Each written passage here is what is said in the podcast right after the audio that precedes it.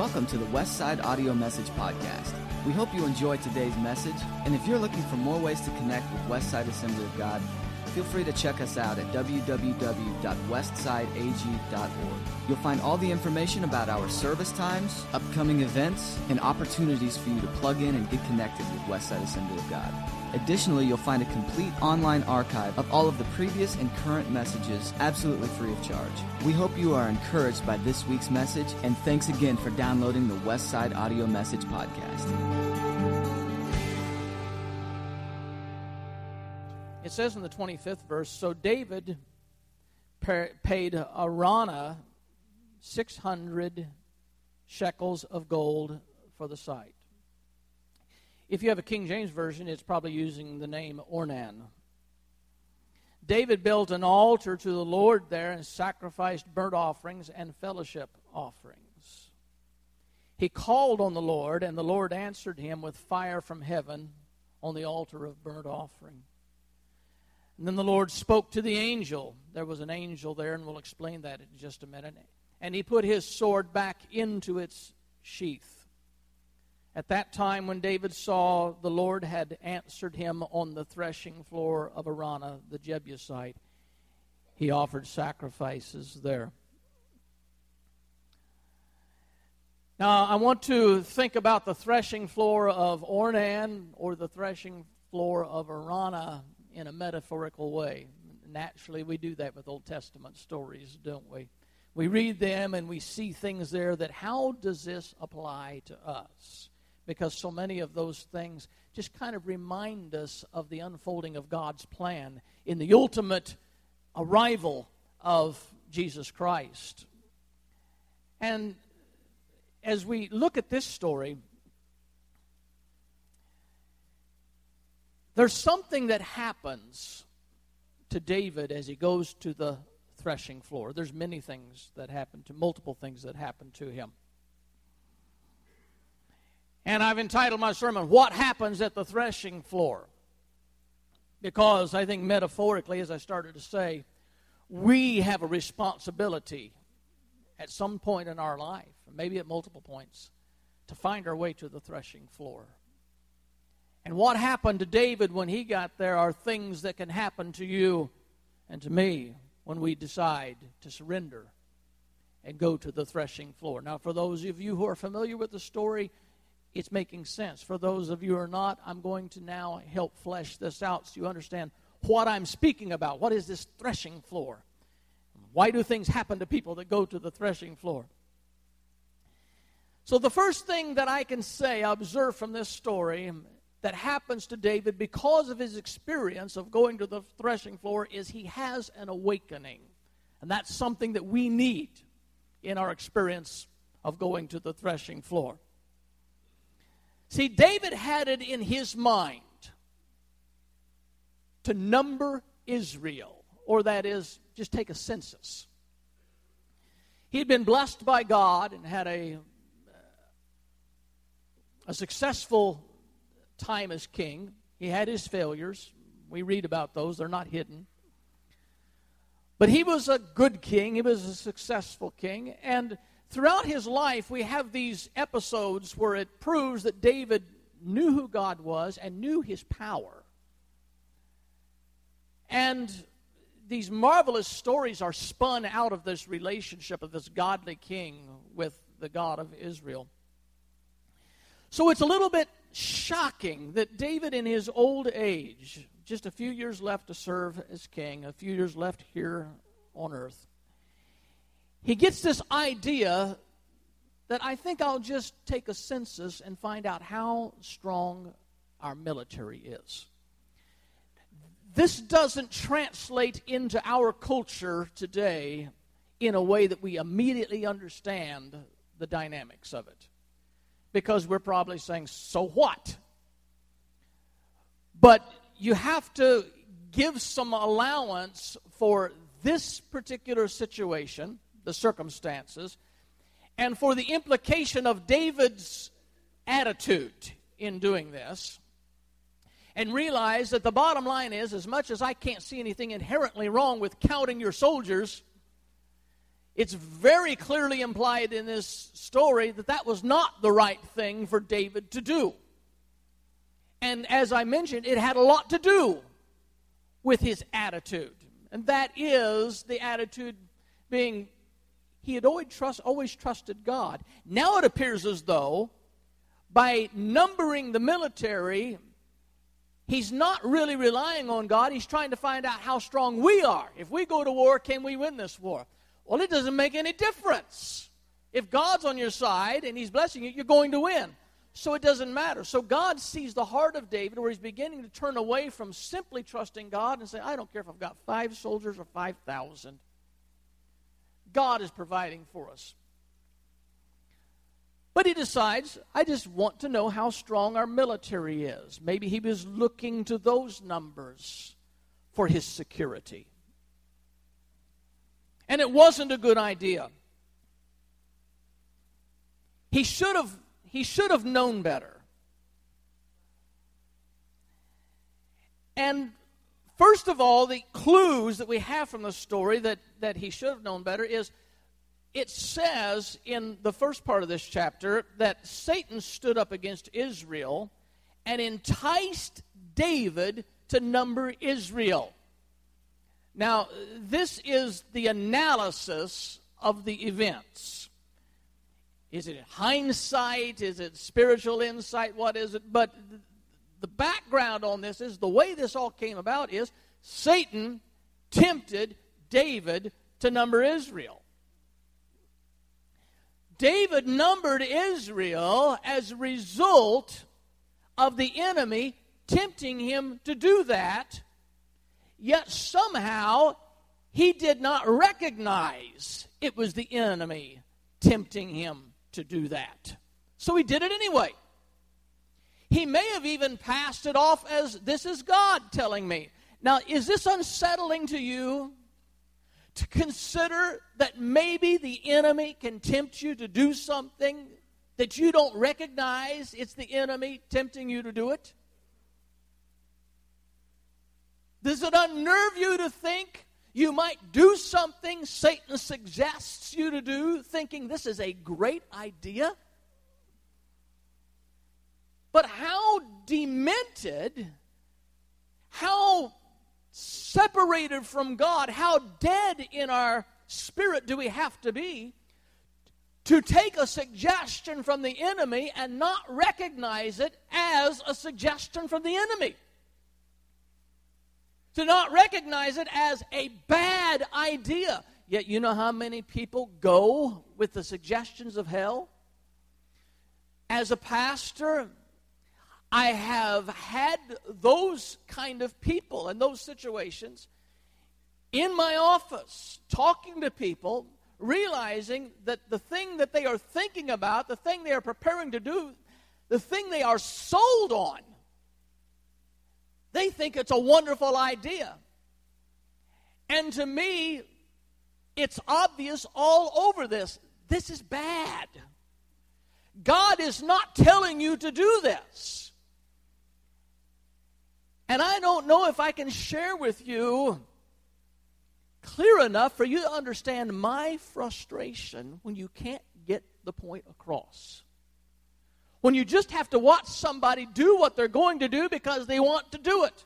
And you realize God's not behind this, but they think it's great. And that's frustrating. So, you know, you people need to give me some permission that if you ever get in that position, you say, Pastor, this is what you can do. And then I'll know that I'm blind, I'm missing it. So come up with something, be it a slap upside the head or whatever. Give me the permission. And when it comes to that desperate moment where you're just not listening to God, that we can really get down to business and clear the cobwebs out and think of this thing straight. So the first indicator is Satan tempted him, and the king, the man who walked with God, the man who was after God's own heart hears the suggestion of Satan and gets up and tells his, his workers, he says, I got a good idea. Let's count the military.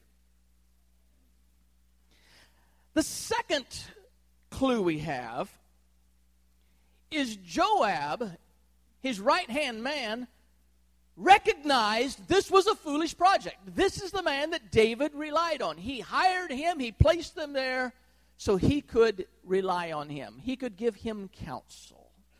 Watch out for me, Joab. I need somebody to be my sanity check once in a while. Well, that was Joab's job. And the king shares, I'm going to number Israel, and Joab is doing his job. He's stepping up to the king and saying, This is bad. Let's don't do this. this. God is not going to bless this. As a matter of fact, here's his words. He says, May the Lord increase the number of his people a hundred times over. But why do you, king, why do you want to do this? Are they not all your servants? Why? And here's, here's the bottom line Joab telling the king, Why must you cause Israel to sin. Somebody had clarity of thought here. And we have David who's not recognizing what the voice of the enemy is. And we have David that's not recognizing his trusted right hand man. He's not honoring and listening to his right hand man. David is out there somewhere. And it's we are hard pressed to figure how he could get his mind so dulled and his spirit so closed off that he could be in a position not to listen to wise counsel and not to have any spiritual discernment and to proceed with this. David doesn't buy it. So he counts Israel, sends out the people to do the census. Ultimately, as I kind of move ahead on this story, just to, to give us an understanding how this is all coming about, he numbers Israel, and God says, Now that you have displeased me, I'm going to have to bring judgment. And I'll give you a choice of judgment. How many of you, when you were growing up, were, were in a home where uh, corporal punishment was allowed? How many of you ever got a, a spanking? How many of you ever got a choice on your type of punishment? Okay, you can either take a spanking, or you can have uh, a grounding, or you can. There are no good choices when you're in that situation. I hate having to choose my punishment. Just sneak up on me and do it but I don't want to be a part of this deliberate process. It hurts. And God knows that dynamic because this was all a part of the anxiety that David was going to have to experience when God could have just sent judgment, but he said, No, I'm going to make you choose what kind of punishment you want. I don't want any of it. You don't understand. You can have three years of famine, you can have three months being pursued by your enemy and losing every battle. You can have three days at my hands. What's that mean, at my hands? You know, if if I were a child and my father said you can either have one week grounding or you and me can go in the room for three hours and you're mine for three hours. I don't, you know what? What is he going to do to me? This is kind of open ended. Three hands. David thinks about it and says, I guess the best bad choices is I'll, I'll, I'll do three days at the hands of the Lord and just hope that somehow He loves me enough He doesn't kill me. Now, that's, that's how David ultimately has to come to this threshing floor. That's, that's how, whenever the plague from the Lord starts sweeping through the land and killing people that David scrambles now to make a sacrifice before the Lord. And, and I've, I've got more to say about that, but I want to keep this clear in your mind what is developing here. And going to that threshing floor, which he, he, he found a spot that would be suitable for a sacrifice, and he bought that threshing floor, which, uh, once again, I say I will expound on, on, uh, on that in a minute. But in coming to the threshing floor, this was a place, as my first point says, a place of a revelation, a place of an awakening. This whole process where suddenly he realizes he's done something wrong. And that's what we need so desperately in the lives of people today. We need people to have this crisis moment where they have an awakening that what they're doing is wrong. I was just sharing this morning when I was visiting uh, with some other people.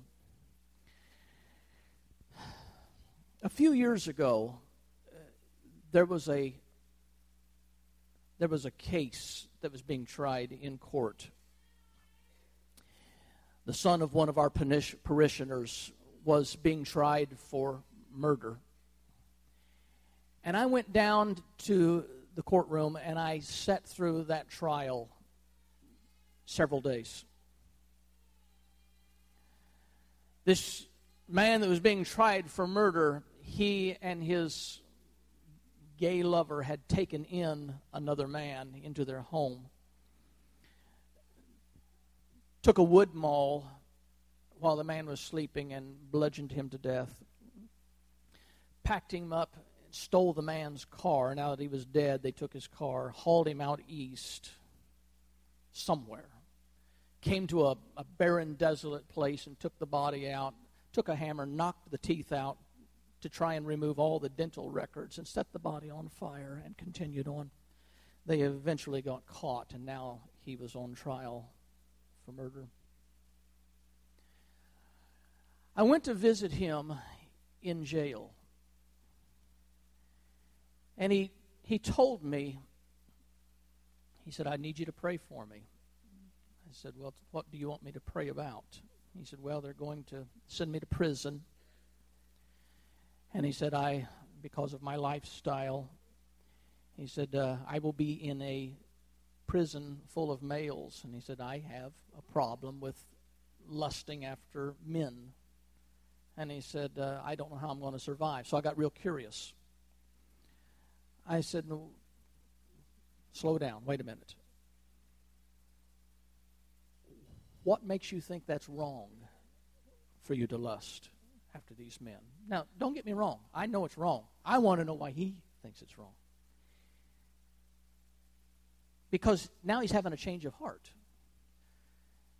And I didn't tell him. He said, Because I've been reading my Bible. I said, And? He said, Well, the Bible very clearly says this is wrong. I said, You mean nobody else has told you this? He said, No. He said, I just reading the Bible. And so I made sure with my questions that he had acknowledged his sins and taken Jesus Christ as his personal Savior, but that this whole thing about the revelation. The reason I share this is because I marvel at the spiritual revelation that comes to people. That he didn't have to have somebody come and sit down and tell him what you're doing is wrong, but the revelation of coming to that point, he went to the threshing floor. He was in the process of getting somewhere where he realized God was not happy with him. And he had a revelation. You people here today, that you declare Jesus Christ to be your personal Savior, you only were able to do that because you had a revelation that you were a sinner. It's the only way. You could have continued to live like you were living, thinking you were all right, and never had an, a, a, an awakening and a realization you needed even to be forgiven or saved. And I don't know what's happening in this day and age. But it seems like it's getting harder and harder for people to have an awakening in their life that what they have been doing outside of God and away from God is wrong, sinful, and they need a remedy for that, and therefore saying, Who can take away the guilt? Who can forgive me for the wrong? And we use, I used in my ministry, in my lifetime, I've seen that numerous times, but I'm seeing it less and less today. I, I just, I'm, I'm in anxiety over this. I, I question myself all the time. Am I preaching over their head? Am I failing to deliver the clear message of Jesus Christ? Am I failing to explain to people we're all have sinned and come short of the glory of God. We all need a Savior because when we preach week after week after week after week and year after year, and we see people coming in that do not know Jesus Christ as their personal Savior, and they pick up their belongings and they walk out of the church and they go on, I think, how can we sit under the anointing preaching of the word and not be convicted for our wrongs and not come and say, I'm a dying sinner, I'm bound for hell, I need to be saved? How does this happen? How do we get so dull in our understanding? Then we think maybe just going to church uh, is good for us somehow. And we ought to do that once in a while. It kind of improves the quality of our life. And not come to the point where we realize, like has been written by people in, in, in, in songs and, and in sermons, I was once a sinner. But I came pardon to receive from the Lord, expressing these things. I had an awakening. I realized Without God, I had no hope in this world or in the life to come. Where's the awakening? Every human being needs an awakening. We need a revelation about our sinfulness. We need a revelation about our lostness. And I think sometimes the first thing people do is they begin to think, well, I'm not a bad person. Why does he want me to say I'm a sinner? I've never hurt anybody. I don't steal from people. I don't say bad things very often. I don't think bad thoughts very often. I'm a good person. I'm kind to people. I'm not hateful. I don't go around beating people up. I'm not mean. I'm just a nice person. But I remind you, the Bible says that all of our righteousness is like filthy rags before God. And the very best day that any one of us can have falls short of the glory of God or the expectation of God for us. And we have no hope of ever making it to heaven by our own merit, by being good enough. The only way we have any hope is by casting our life on Jesus Christ and His righteousness. My righteousness doesn't get it, but His righteousness can save me because He was perfect. He never sinned, He never did a single thing wrong. I need Him. We need an awakening. We need an awakening like the prodigal son. Can you imagine the way his mind worked? He has no remorse about going to his father and saying, I want my portion of the inheritance. Do you think this old farmer had a safe at the house where he kept an equivalent of the value of everything he owned? And all he had to do is go open the safe up, pull the cash out, and give it to the man, to the young man, and say, "It's yours. Do what you want with it." I don't know what the man had to go through to come up with the son's share of the inheritance, but you can't slice off a piece of land and give it to him and say, Go, take it, it's yours.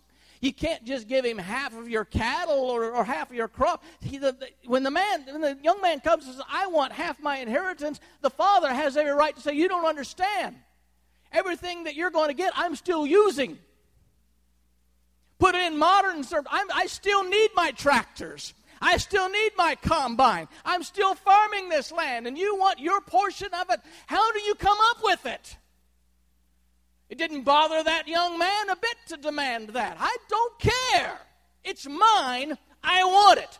Didn't bother his conscience at all to put that burden on his father or his family. Didn't bother his conscience at all to say, I'm leaving this little two bit family and this farm. I'm sick and tired of milking the cows. I'm tired of working dawn to dusk. I'm going to go find a life somewhere. Give me what's mine. I'm cutting out of here. And you guys can pick up the slack somehow, hire somebody. I don't care. Split the chores between you. Didn't bother him. No remorse. Didn't bother him having been raised in this little bubble to step outside that bubble, go to the city, take his inheritance, and start spending it like water going through his hands. On the parties, on the gambling, on the women, buying for all his friends. Didn't bother him that this all that his family had worked for. And all he was ever going to get was just going through his hands. Didn't bother him. It didn't bother him until he ran out of money and he ran out of friends and he found himself hungry and didn't know where to go and what to do and decided that even the slop that they were feeding to the pigs looked good now. I've never been so hungry that the pig slop looked good to me. But I have a friend that he, at one time, he was telling about how he was hungry. And he didn't have any money to buy any food. He was just a young man trying to make his way in whatever way he was going through life at that time. I think he was a starving musician. He would look in the garbage cans for pieces of food at the fast food restaurants. Maybe a piece of chicken somebody threw away, it wasn't all eaten. Maybe a half of a hamburger somebody threw away, it wasn't all eaten. Now, I've, I've, I've been around those garbage cans at the fast food restaurants. I can tell you it takes a lot of desperation to be rummaging around in there to find food somebody else threw away and want to eat it. But when you get hungry enough, that junk begins to look good to you. This young man was so desperate, so hungry, so needy, even the pig food. He thought, I'll just feed myself with that. And then he had this awakening. And why is it we have to get that far down in life sometimes. Some people, I don't want you to be sleeping with the pigs before you have a wake up call. I don't want you to be eating the husks before you have a wake up call. I want you to have a wake up call here, now, today, when you say, I realize I'm not good enough. I need a Savior. But don't wait until you go down to the bottom to suddenly look up and say, My goodness, I think I need some help in my life. You don't have to go that far, but sometimes people do go that far. And he had an awakening.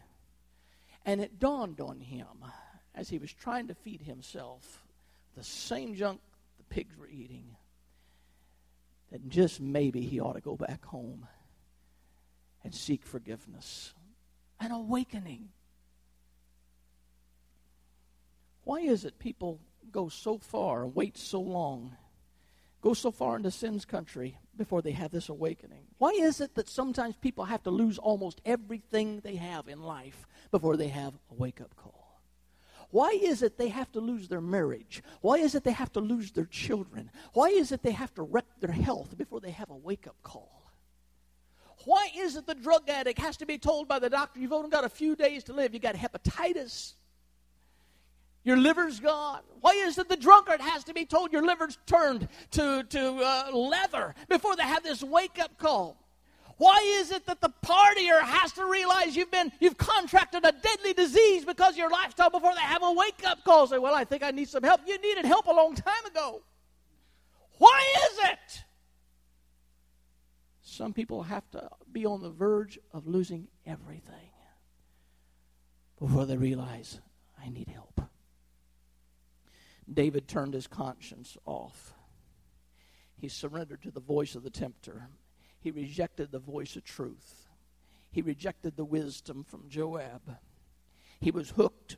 He was blinded by the enemy. He was not going to listen to his closest friend or his trusted advisor. And he just was bent on doing what he wanted to do. He would not listen to reason. That goes back to my counseling sessions when people they're, they're going to do what they're going to do, and you, it doesn't make any difference what you tell them. They got their mind made up, and you can't change their mind. And David had this awakening because whenever the curse, that plague began to sweep through, and immediately the first head count that comes back to the palace is 70,000 people have died. David said, I think I made a mistake. That'd have been nice to have listened to your friend 70,000 people ago. Now people are dying, and now you have an awakening.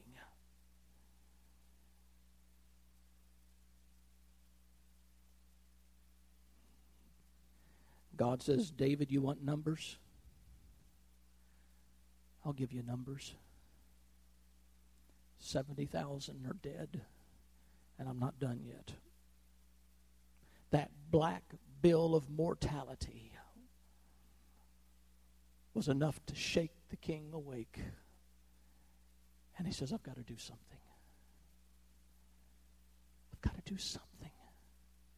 Innocent people are dying. I must do something. The second thing is this threshing floor brings about repentance. It's a place of repentance.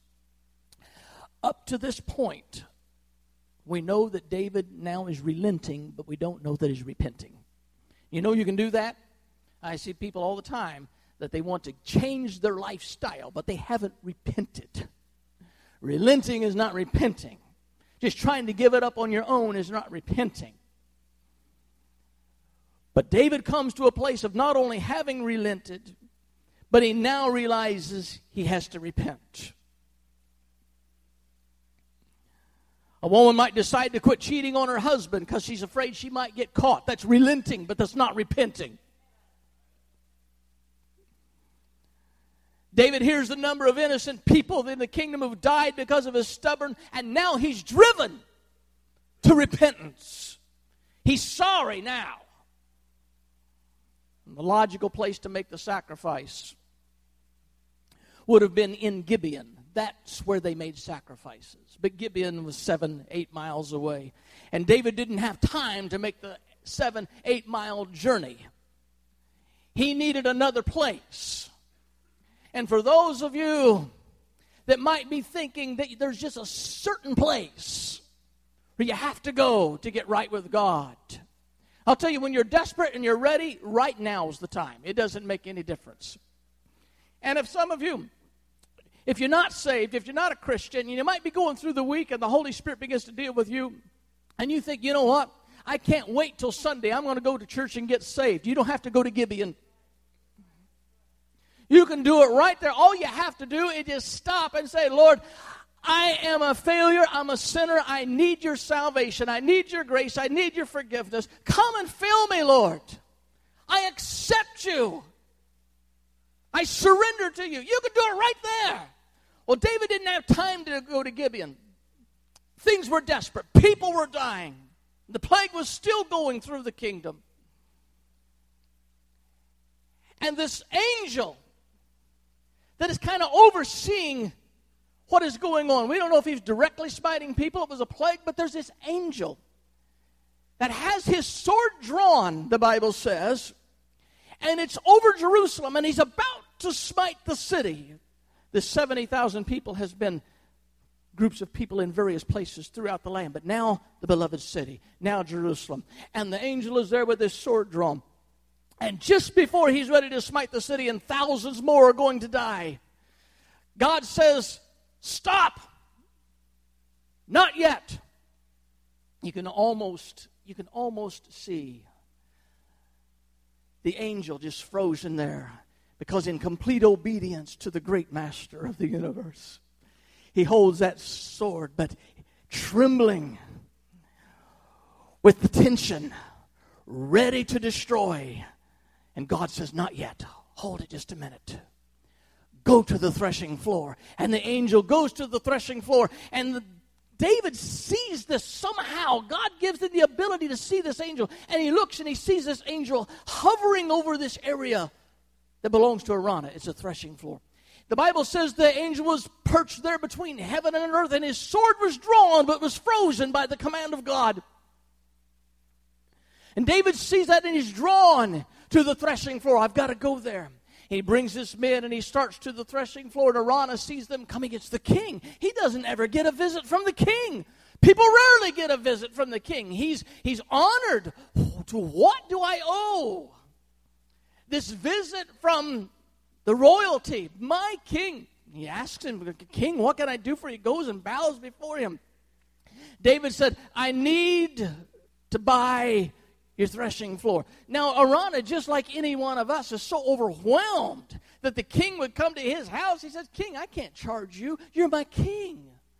I can't charge you for my land. It's yours. Take it. It may have been the only land he had. I don't know. But, he, I mean, this, this man is honoring the king. And David says this, and this is one of the most famous lessons and things we've ever heard from Scripture, and it's certainly from the lips of David. When Araunah says you can have it, David says, I can't do that. I will not give to the Lord that which costs me nothing. Now hold on to that thought. What David said in that moment has lived for centuries. I will not give to the Lord that which costs me nothing. This place of repentance, where David can't go to Gibeon, he's going to make the sacrifice locally. And he goes to he goes to a, a, man's spot in the middle of his farm. Gibeon was a Levitical city. It was a city of priests. It's where they would normally go to make their sacrifices. It was a city that these inhabitants of Gibeon sided with Joshua as they fought that famous battle where five prominent kings from southern Palestine joined forces against Joshua and Joshua took in the people of Gibeon and they fought and they won that war. And historians say that may have been the most important war in the entire history of humanity. Gibeon.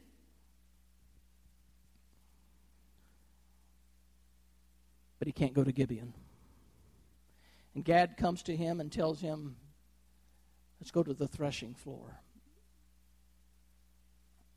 The location's perfect for a makeshift altar.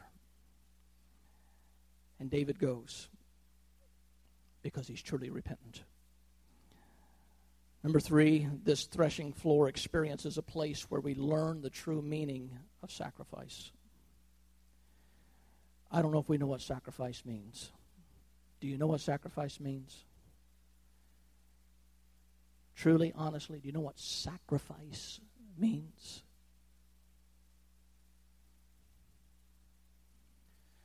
I listened to a, a missionary tell the story. He was on the mission field. And this little girl came to where their mission camp was, and she got some food. And David, the missionary, followed her back to where she was taking the food. And they were living in a big concrete tube, her and her little brother. And he observed from a distance as this little girl went in there and took the food and fed her little brother every bite. She was just as hungry as he was, and his heart broke. And I can remember as he tells the story, he said to himself, Little girl, I've just seen what sacrificial love looks like not a bite for herself, not let's split it, not 75 25 or 25 75, every morsel for her brother. Do you know what sacrifice really means? We give, and sometimes we give conveniently, and sometimes we give generously, but I don't think we very often give sacrificially. I don't think we understand sacrifice. When it comes to God and presenting ourselves before Him, when we have that threshing floor experience, I think some people give. And they give conveniently to God and they give generously to God, but I don't think many understand what it means to give sacrificially.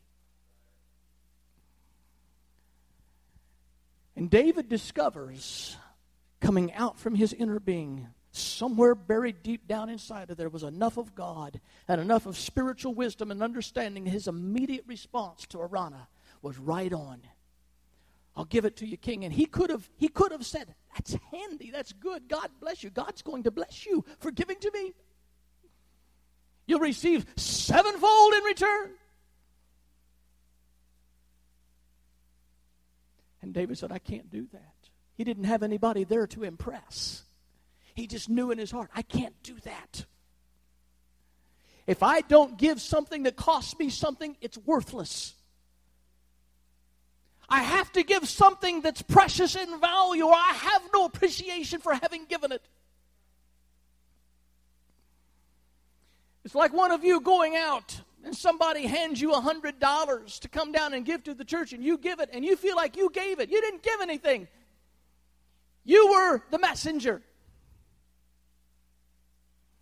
And part of the problem with this modern prosperity gospel is it doesn't preach anything about sacrifice. It preaches investment. If you give to the Lord, the Lord will give back to you. Who wouldn't go for that? But who's going to raise anything by standing up and saying, People, if you give sacrificially, you're probably going to hurt for doing this. Now let's take up an offering. You're probably going to give up that thing you were wanting to buy, but let's take up an offering. You're probably going to live without for a while, but let's take up an offering.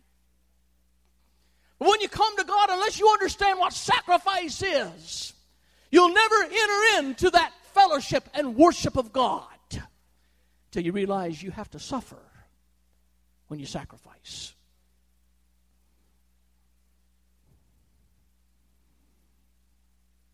I can't charge my king. The land's yours for free. No, I can't do that, Araunah. Let me paraphrase this I will not worship without cost. And that sure puts a different spin on our worship of God, doesn't it? I'll come to church if the conditions are good for me. I'll give if I don't need that money. Or I will not worship without cost.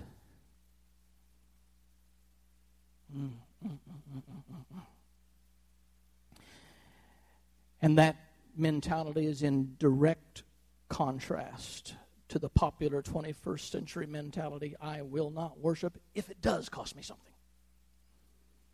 It's got to be free, no obligations. I'll go and find a church where they don't expect anything of me. I'll worship there. Cheap Christianity is in high demand today. It seems people are more interested in fire insurance than they are discipleship. They want a crown, but they're not interested in the cross. They want to worship, but they don't want to work. They want to find a church that suits their needs, but they don't want to find a church that they can help row the boat. They want to call Christ Savior, they just don't want to bother with calling him Lord. They want to worship without cost. They fail to realize that some very fundamental things about this that Christianity is not something you say, it's something you do. It's an ongoing process in, by which we are transformed day to day from being the wretched creatures that we used to be into being the image of Christ. That's going to hurt. I guarantee you it's going to be an inconvenience in your life. But you can't just come to Christ and say, Let me be what I want to be. I just want to go to heaven when it's all over. Because if you want to be turned into, the image of Christ, you're going to be smashed by the master potter and remade into the one he wants you to be. David bore the responsibility for the failure, and he realized he had to bear the responsibility for the sacrifice. This threshing floor was that place where David came to understand the meaning of true sacrifice. First of all, the sacrifice, as I have just spoken, has to be of value. And the second thing, it has to be personal. If you read this story carefully, David the king did not say to his men, All right, guys, build me an altar here and go over there and get those two oxen and cut them up for me. And the king in his royal robe sits over to the side and makes the commands. Now throw the oxen on the fire and let's see if God's pleased. David ignored his entourage. And the king in the royal robe prepares himself as he methodically builds the altar. His own hands as the king himself goes over to the oxen, takes out the knife and slits the throat, and the blood spurts everywhere. By the time the king has killed those oxen and cut them up, he's covered in blood. His clothes are stained in the blood. His hands are sticky with the blood. His sandals, his feet, he's wading in blood. And he himself, the royal king, builds the altar, kills the animals, cuts them up, and places them on there because your sacrifice has to be personal. You can't have somebody else do your sacrifice for you. You did the wrong. You must do the sacrifice. Now, in a sense, that's true. In a sense in which we must come to Christ, nobody else can come to Christ for you. But there's another sense in which that has been superseded, and that is all the blood and all the junk that went along with it. Somebody else did take care of that for you. And he became the Lamb of God, slain for the sinners of the world. And now your personal part doesn't involve slaughtering the oxen and building the altar. Your personal part involves you personally coming to Jesus and saying, I surrender all to you because he did it all for you. The final thing, and it's a very quick point. The first one was it is a place of awareness, a place of revelation, a place of self discovery. As you discover things about yourself, you will learn no place else. But the last point is it's a place of God discovery. The king has no majesty on a threshing floor, he's just another man. He's left his royal dignity behind. This was a place of confession. It was a place of, a place of complete humility. It was a place of sacrifice and a place of equalization where it didn't matter he was a king, he was a sinner.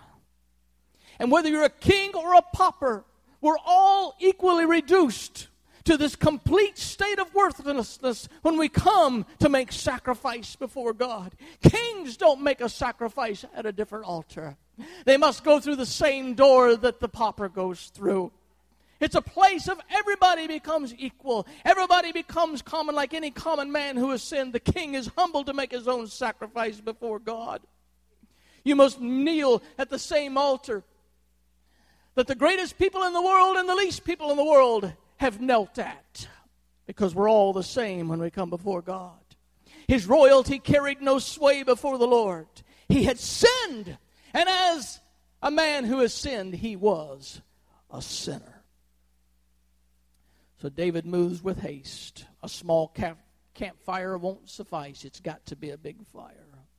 Cuts the animal into manageable sized pieces and loads those pieces up on the fire, and the acrid odor of singed hair and burning flesh begin to fill the air, and the greasy smoke rises to the nostrils of God. And God recognizes the sacrifice and the Bible says, sends fire down to acknowledge. And he tells the angel, Put your sword back in the sheath. It's over. We're done. The sacrifice is good. And that's what Jesus did. When death reigned over us, and he died on the cross. And the moment that the sacrifice was complete, and Jesus breathed his last and said, Father, into thy hands I commend my spirit. And God said to the angel of death, Put your sword back in the sheath. Nobody ever again will need to die if they come to the threshing floor of Jesus. For them, the death is over, the plague is stayed. You don't have to die and pay the penalty for your sins if you come to Jesus. This parcel of land that David bought, do you realize 1,000 years earlier that was the very spot where Abraham had taken his son? and placed him upon the altar and prepared him for sacrifice and raised the knife, ready to give it to God, until he was interrupted by the sound of the ram in the thickets. And God made a provision. That was the place. Do you realize that's the place, that threshing floor? Or because David bought it, it was now in the royal family. His son Solomon kept that place. And he said that'd be a perfect place for a temple. And Solomon built his temple there on the side of that threshing floor. And for years and years, every sacrifice that was made was made there where Abraham made a sacrifice, where David made a sacrifice. But eventually there was no more temple. Solomon's temple was gone. Herod built a temple. Eventually it would be gone. But Jesus, the sacrifice, the one who is given for all and once and for all. There on that hill called Golgotha, that place of the skull, it wasn't a bull, it wasn't a goat, it wasn't a pair of oxen, it was the Lamb of God, beaten and whipped and forced to carry his own cross. But there on that hill, the Son of God was nailed between a, to a wooden plank and raised up between heaven and earth. And God saw it, and God accepted it. And metaphorically speaking, those who go to Calvary, those who go to the cross, you'll meet God there. The sacrifice will be complete, and you will find God. If you call upon Him, your sins will be forgiven, your slate will be wiped clean, your failures will be forgotten, and your new life begins. And it doesn't matter where you've been, it doesn't matter what you've done if you put your trust in Jesus Christ. The plague of death will be stopped in your life. Bow your heads.